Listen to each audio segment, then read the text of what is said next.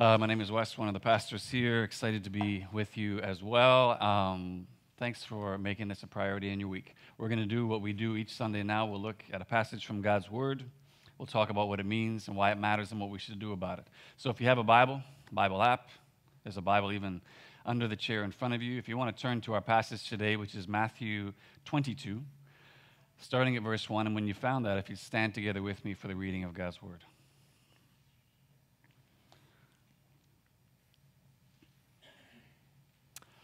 Matthew 22, Matthew writes this Jesus spoke to them again in parables, saying, The kingdom of heaven is like a king who prepared a wedding banquet for his son. He sent his servants to those who had been invited to the banquet to tell them to come, but they refused to come. And he sent some more servants and said, Tell those who've been invited that I have prepared my dinner. My oxen and fattened cattle have been butchered, and everything is ready. Come to the wedding banquet you're vegetarian or vegan, just fill in something else that sounds delicious to you. But they paid no attention and went off, one to his field, another to his business. The rest seized the servants, mistreated them, and killed them. The king was enraged, and he sent his army and destroyed those murderers, burned their city. then he said to his servants, The wedding banquet is ready, but those I invited did not deserve to come. So go to the street corners and invite to the banquet anyone you can find. So the servants went out into the streets and gathered all the people they could find, the bad as well as the good, and the wedding hall was filled with guests. But the king came in to see the guests, and he noticed a man there who was not wearing wedding clothes. And he asked, How did you get in here without wedding clothes, friend? The man was speechless. The king told the attendants, Tie him hand and foot and throw him outside into the darkness where there will be weeping and gnashing of teeth. For many are invited, but few are chosen. That's God's word. You may be seated. Let me pray for us briefly and then we'll dive into this together. Spirit of God, would you now illumine the preaching of your word? Open eyes and ears and hearts to receive what it is you want to accomplish in each one of us. I believe, as your word tells us, when you send out your word, it doesn't return void, it accomplishes the purpose for which you sent it. Oh God, accomplish that purpose in each one of us today. And as I always ask now, eternal God, would you move and govern our tongue to speak your truth? Amen. Well, it was a little less than five years ago now that the British royal family blessed the world, we could say, with yet another of its star studded blockbuster weddings, this time with Prince Harry and Meghan Markle, or H and M as they affectionately, somewhat annoyingly refer to one another. I don't know. It just to me it sounds weird. The uh, in in written form it kind of works. Uh, verbally spoken, I think it sounds silly, but we don't have time. As far as wedding invitations go, I mean, this was the hottest ticket in town, right? You had, um, I mean, a veritable who's who on the guest list. You had um, like thousands of people showing up to attend all around. You have um, uh, the, the, the St. George's Chapel, Windsor, being held in the thing, and then the, supposedly the final toll for the whole wedding, somewhere around 32 million pounds sterling for this thing. I mean, this is the hottest ticket in town. This is where everyone wants to be. Finding a ticket, getting one of these in your mailbox, this is like finding a golden ticket in your Willy Wonka bar. You want to be at this wedding. But imagine with me, if you can, that you get one of these invitations. One shows up in your mailbox here in the city. And then, how, how do you think it would sound to the happy couple? Let alone to anyone who heard about it. If you get one of those invitations, you flip through your Google Calendar really quickly and then send your regrets because got work that day. Can't make it. Or imagine, even worse, you say you are coming. You check the will attend, fill in your plus one, but then on the day of the wedding, you just skip out because, I don't know, that grass in the backyard, it's not going to cut itself. Can you even imagine this? Like, like it's bad enough that you've wasted an invitation that someone else could have had if you really couldn't make it. But even more than that, what do you think that refusal to come communicates to the ones who invited you? I'm asking because, as you heard, our passage today from Matthew's Gospel is all about an invitation to a royal wedding celebration as well. But here's the thing when you come to see what that wedding celebration in Jesus' parable is referring to, what quickly becomes apparent is that far more than a case study in like first century wedding etiquette, Jesus' parable here is actually a continued rebuke of the relig- religious rulers who were questioning him about his authority, something we started looking at uh, a few weeks ago just before Easter. And, you know, presuming that maybe you don't remember what I talked about four weeks ago, just very quickly to update you. Uh, right after Jesus' triumphal entry into Jerusalem, he holds something of a furniture rearranging celebration in the temple courts. He's flipping tables, he's driving out the money changers with a whip, saying, My house shall be called a house of prayer, but you have made it into a den of robbers. Unsurprisingly, religious rulers, they're not super excited or happy about Jesus' actions. And so the next day, as he's teaching in the temple courts, they kind of interrupt him. They come and question him, asking him by what authority he's doing all these things, hoping in their minds to either humiliate him publicly or polarize the crowd's response to him, depending on how he answers. I don't know if this is jogging your memory at all. But then, Jesus responds to them in a way that completely turns the tables on them revealing both his divine authority for the things he's doing, as well as telling these two stories, these parables, that exposed both the disobedience as well as what amounted to piracy by the religious rulers in relation to their divine commission by God. Which leads us to this passage today in Matthew 22, which, as I say, it's a continuation of his response to them. So they are the them in verse 1, if you see there where now Jesus tells this third parable, which reads almost like a combination of the first two stories that Jesus told. Only now, as D.A. Carson puts it, instead of exposing the religious ruler's dereliction of duty, now this parable, he says, exposes the contempt with which Israel as a whole treats God's grace. Which is exactly why I think this passage still matters so much for you and for me today. Because if God the Father is the king in Jesus' parable, throwing this wedding celebration, and Jesus is the son or the bridegroom for whom this wedding celebration is being held, then an invitation to this wedding celebration represents God's invitation in the sending of Jesus into his kingdom. And how we respond to that invitation communicates everything about our heart's attitude towards the one who's invited us. And we see two responses to this invitation listed in Jesus' parable here that result in either refusing to come altogether or being refused to come. And in order that we might avoid either of those devastating results ourselves, I want to divide our time in this passage today looking at both of those responses a little bit more deeply. So we'll talk about sinful regrets and then being regretfully dressed.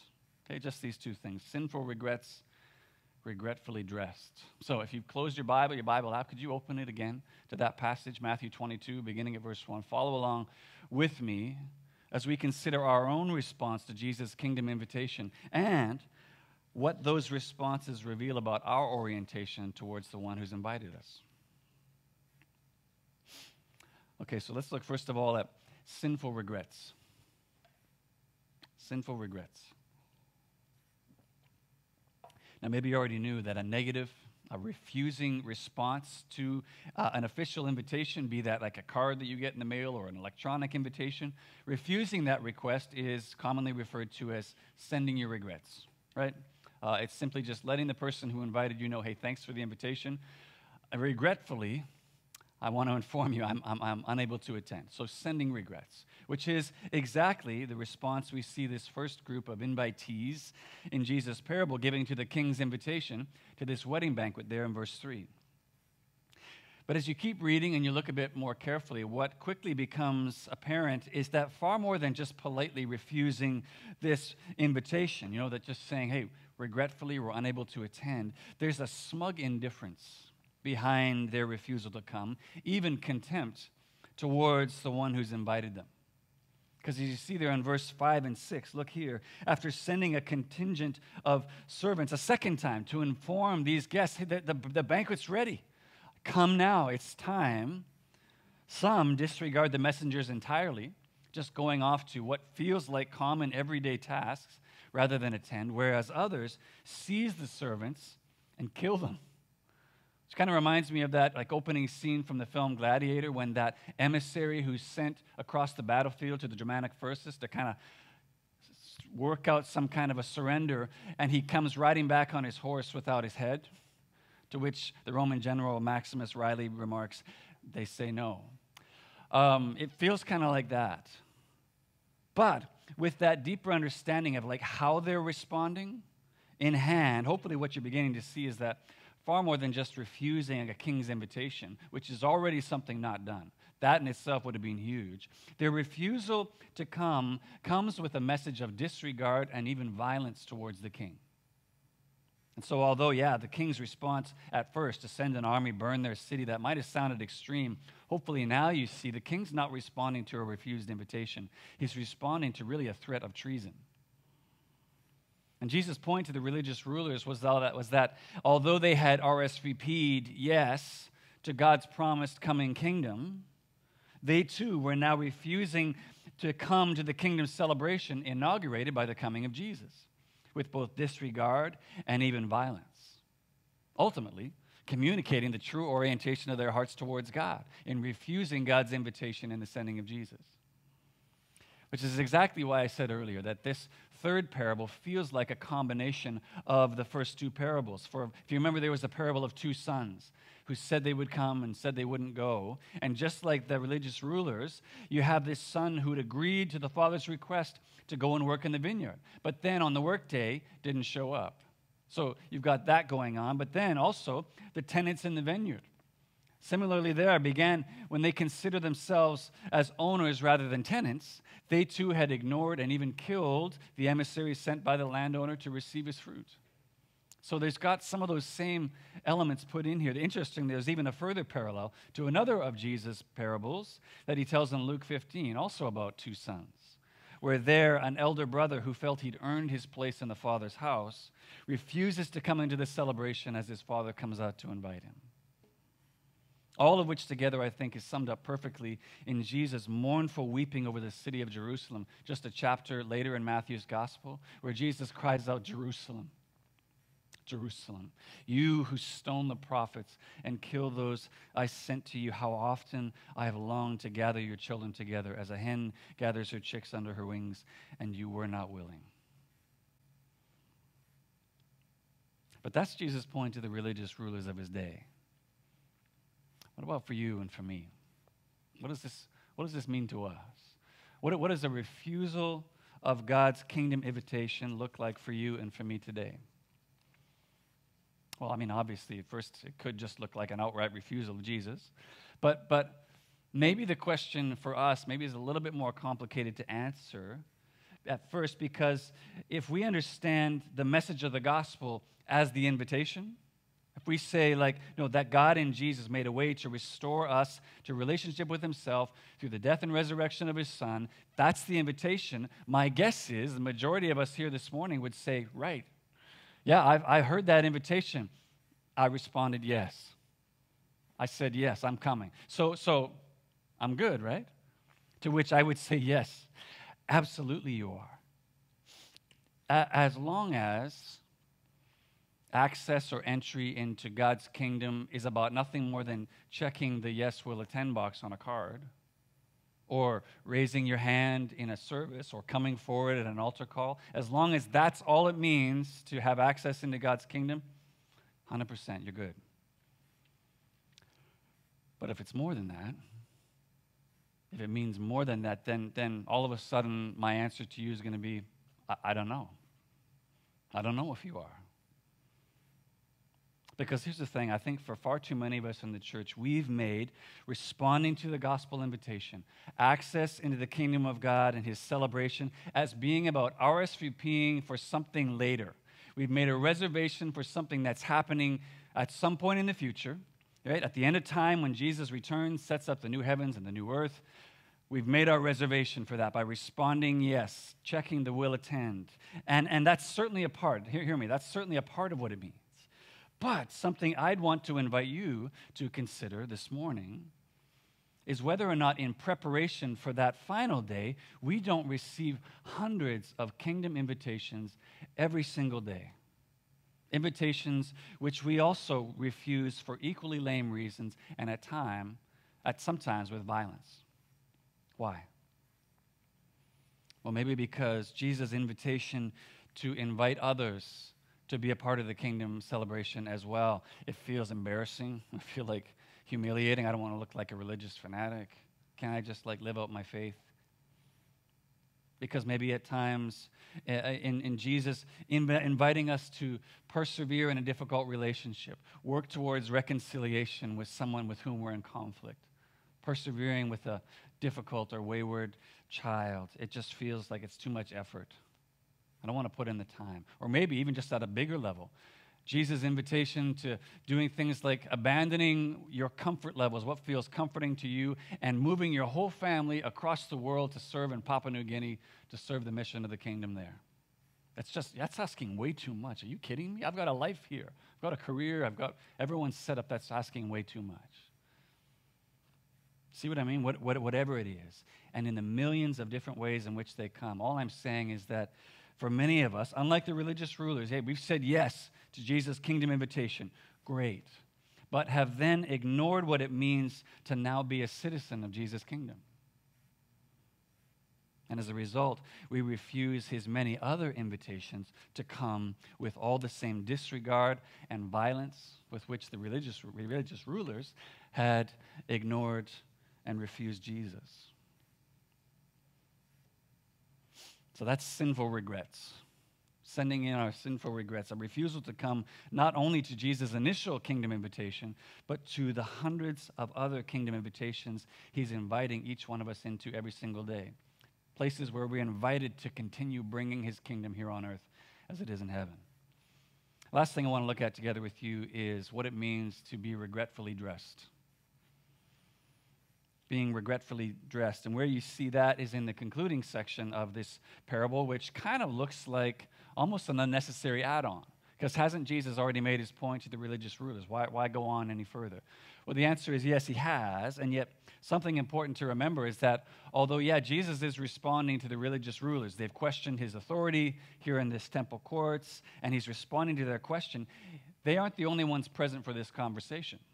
Right? For remember, they're giving him this question about his authority in the context of while he's teaching in the temple courts. So there's a whole other group around, which means far more than an unnecessary add on, it means Jesus has something else important that he wants to communicate about entrance into his kingdom now to those who do respond positively to his invitation to come. He's got something to say to them as well. So look at verse 8 and following this violent refusal of those who were first invited to the wedding banquet, we see the persistent, gracious heart of the king to want to continue to go forward with the banquet celebration. He still wants to put it on for his son, regardless of whether those who were first invited don't want to show up. He's still just graciously like, let's do it. We're still going to put on this celebration, which I think shows something really beautiful, a really beautiful picture about the heart of God the Father, which I actually want to come back to as we close in a minute. But as you see now in verse 9 and following, in response to this refusal, the king now sends his servants to go out to the street corners and invite in anyone they can find. Bring in everybody. Look at verse 10. He says, even, even the good and the bad. Bring in everyone you can find until every seat in my banquet hall is filled. A few things to note quickly. First of all, that word translated as street corners literally means the places where the main highways go out from the city and into the country. So, places, as Leon Morris notes, where poor people tended to congregate, people, he says, who would not at all expect to find themselves as guests of a royal banquet.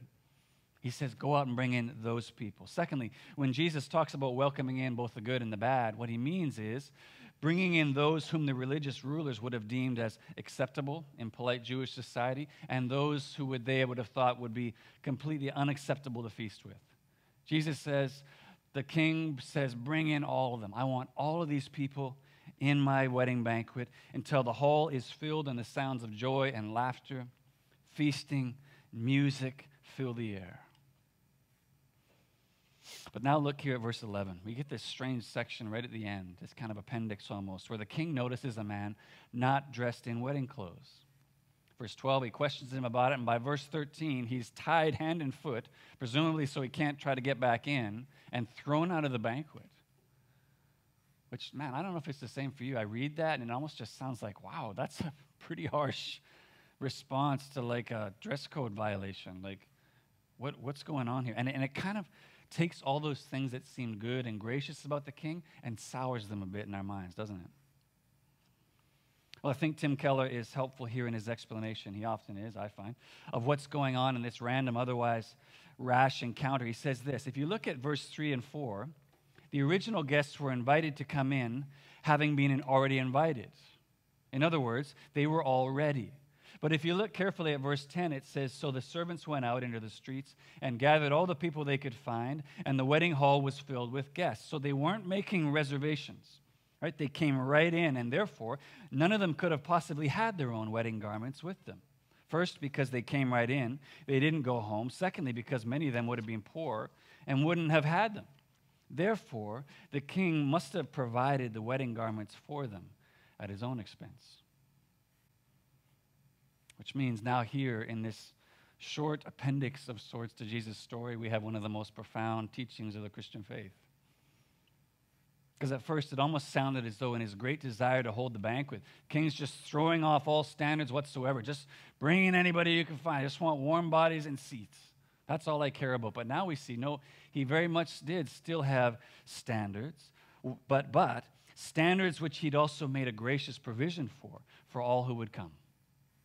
Anyone who would come, i have got what you need to be right here at the door for you. A teaching the Bible commonly refers to as, or we understand as, a t- teaching called gifted righteousness. That God the Father, in sending Jesus, was providing everything necessary for our entry into his kingdom at his own expense. He was providing the robes for us to wear to the celebration. That's a gift that you see hinted at in places like Ezekiel 16, where in response to an unfaithful, defiled people of Israel, God says this I bathed you with water and washed the blood from you, put ointments on you. I clothed you with an embroidered dress and put sandals of fine leather on you. I dressed you in fine linen and covered you with costly garments. And in places you see this same teaching throughout the New Testament as well. Places like where the Father clothing his prodigal son in fine robes and a ring upon returning to the Father, Luke 15, or the staggering picture in Revelation 19 of the great multitude shouting, Hallelujah! For our Lord God Almighty reigns. Let us rejoice and be glad and give him glory. For the wedding of the Lamb has come, and his bride has made herself ready. Fine linen, bright and clean, was given her to wear. So, kind of circling back here, why was this man bound and refused entry? Well, as we see, it had nothing to do with his like clean record or, or having not, not high enough standing in society. Remember, none of the invited guests had that. It had everything to do with his making use, or in this case, not making use of, the gracious means already provided by the king to be welcomed in. Which means as we think about how to apply this to our lives today, it means the question every single one of us needs to ask ourselves when we think about ourselves as being citizens of the kingdom, as being welcome to this celebration, the question we need to ask ourselves is well, whose clothes am I wearing? Who am I wearing? As I think about gaining access into the king's banquet, am I coming wearing my own robes? Based on what I think are my good enough efforts in order to be accepted and welcomed into his celebration, or the robes of the one who's already earned my entrance into his kingdom in full. Do you know whose robes you're wearing today? Or to put it another way, what Jesus is telling us is that there's a way of rejecting God's invitation by refusing to come altogether. And there's also a way of rejecting God's invitation by presuming you can gain access into his kingdom by your own means by your own efforts, by your own attire, as it were, as opposed to the means with which God Himself has graciously provided for you. Whose robes are you wearing? So, we began this morning talking about invitations and how uh, the way we respond to that invitation communicates our true heart attitude towards the one who has invited us. What I wanted to highlight in closing here this morning is what this parable reveals about God's invitation to us, and also what it reveals about the nature and character of God Himself. And I want to talk particularly to anyone here today, or anyone listening to this later who has never responded to God's kingdom invitation before. Because as we saw in Jesus' parable, the king's invitation is faithfully and persistently held out to those who persistently refuse it, right? And yet, did you notice what seemed to lead to their refusal of the invitation, eventually their contempt towards the king, was ultimately why? Because they believed what they had already was better than what the king was offering. I've got my business, I've got my field, I've got what I need. I don't need to go to that. And I wonder if for someone listening to this right now, that's not the reason that you've, re- that you've refused the kingdom invitation as well. Maybe your life, maybe your health, maybe your bank account statement just looks really good right now. Looks good. You're, you're living in one of the most beautiful, affluent cities in the world. Life is good, right? I mean, I've literally like heard people say this to me before in response to God's kingdom invitation. They've, they've said, like, what could God offer me that I don't already have right now? My life's good. What, what, have faith, take that on. Why would I want to do that? And yet, here's the thing I bet you every one of those same people, regardless of what they think about the monarchy or Harry and Meghan, they would have accepted that invitation to their wedding in a second without even thinking about it. Why? Well, because they would have had a clear picture in their minds of the kind of like extravagance and beauty and luxury and feasting that a celebration like that would involve. And so they would easily accept that invitation, no matter how much they had already in their in their bank account or in their whatever, they would have accepted that invitation easily. And it makes me wonder if maybe one of the reasons you're refusing God's kingdom invitation today isn't because you don't have that same clear picture of what's being offered to you in Jesus. Honestly, way too many people, you, you ask them what they think about the Christian faith. Like, what would you think about Jesus' offer and his invitation? And, and, and you come to realize that what they're refusing is actually not Christianity at all. It's, it's a parody.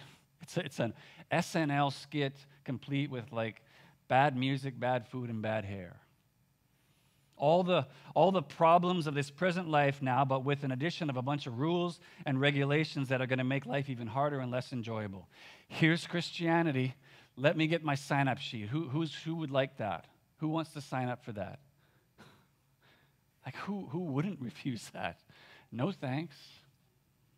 And yet, look again at Jesus' parable and the way he describes what you're being invited to.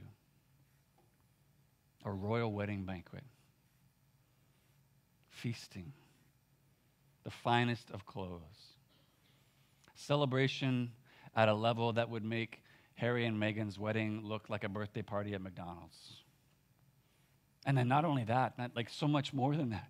Forgiveness, a clean conscience partnership, friendship, loyalty, purpose, and value, things no amount of money could ever buy for you. Hope in this life, no matter what you face, and life like you can't even imagine in the life to come. That's what's being offered to you. That's what you're being invited into. Honestly, is there anything you have right now, anything you're holding that sounds better than that?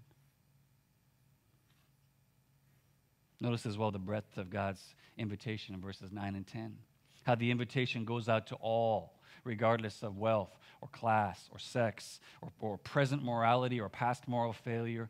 It goes out to all. All are invited to come, and with the attire needed to attend, freely provided for you at the door. Maybe for someone else, the reason you refuse God's invitation isn't because you don't think there's something great being offered, but because you had no idea you were invited to begin with someone with, with your past, with your sexuality, with your whatever, fill in the blank. People like me aren't invited to that.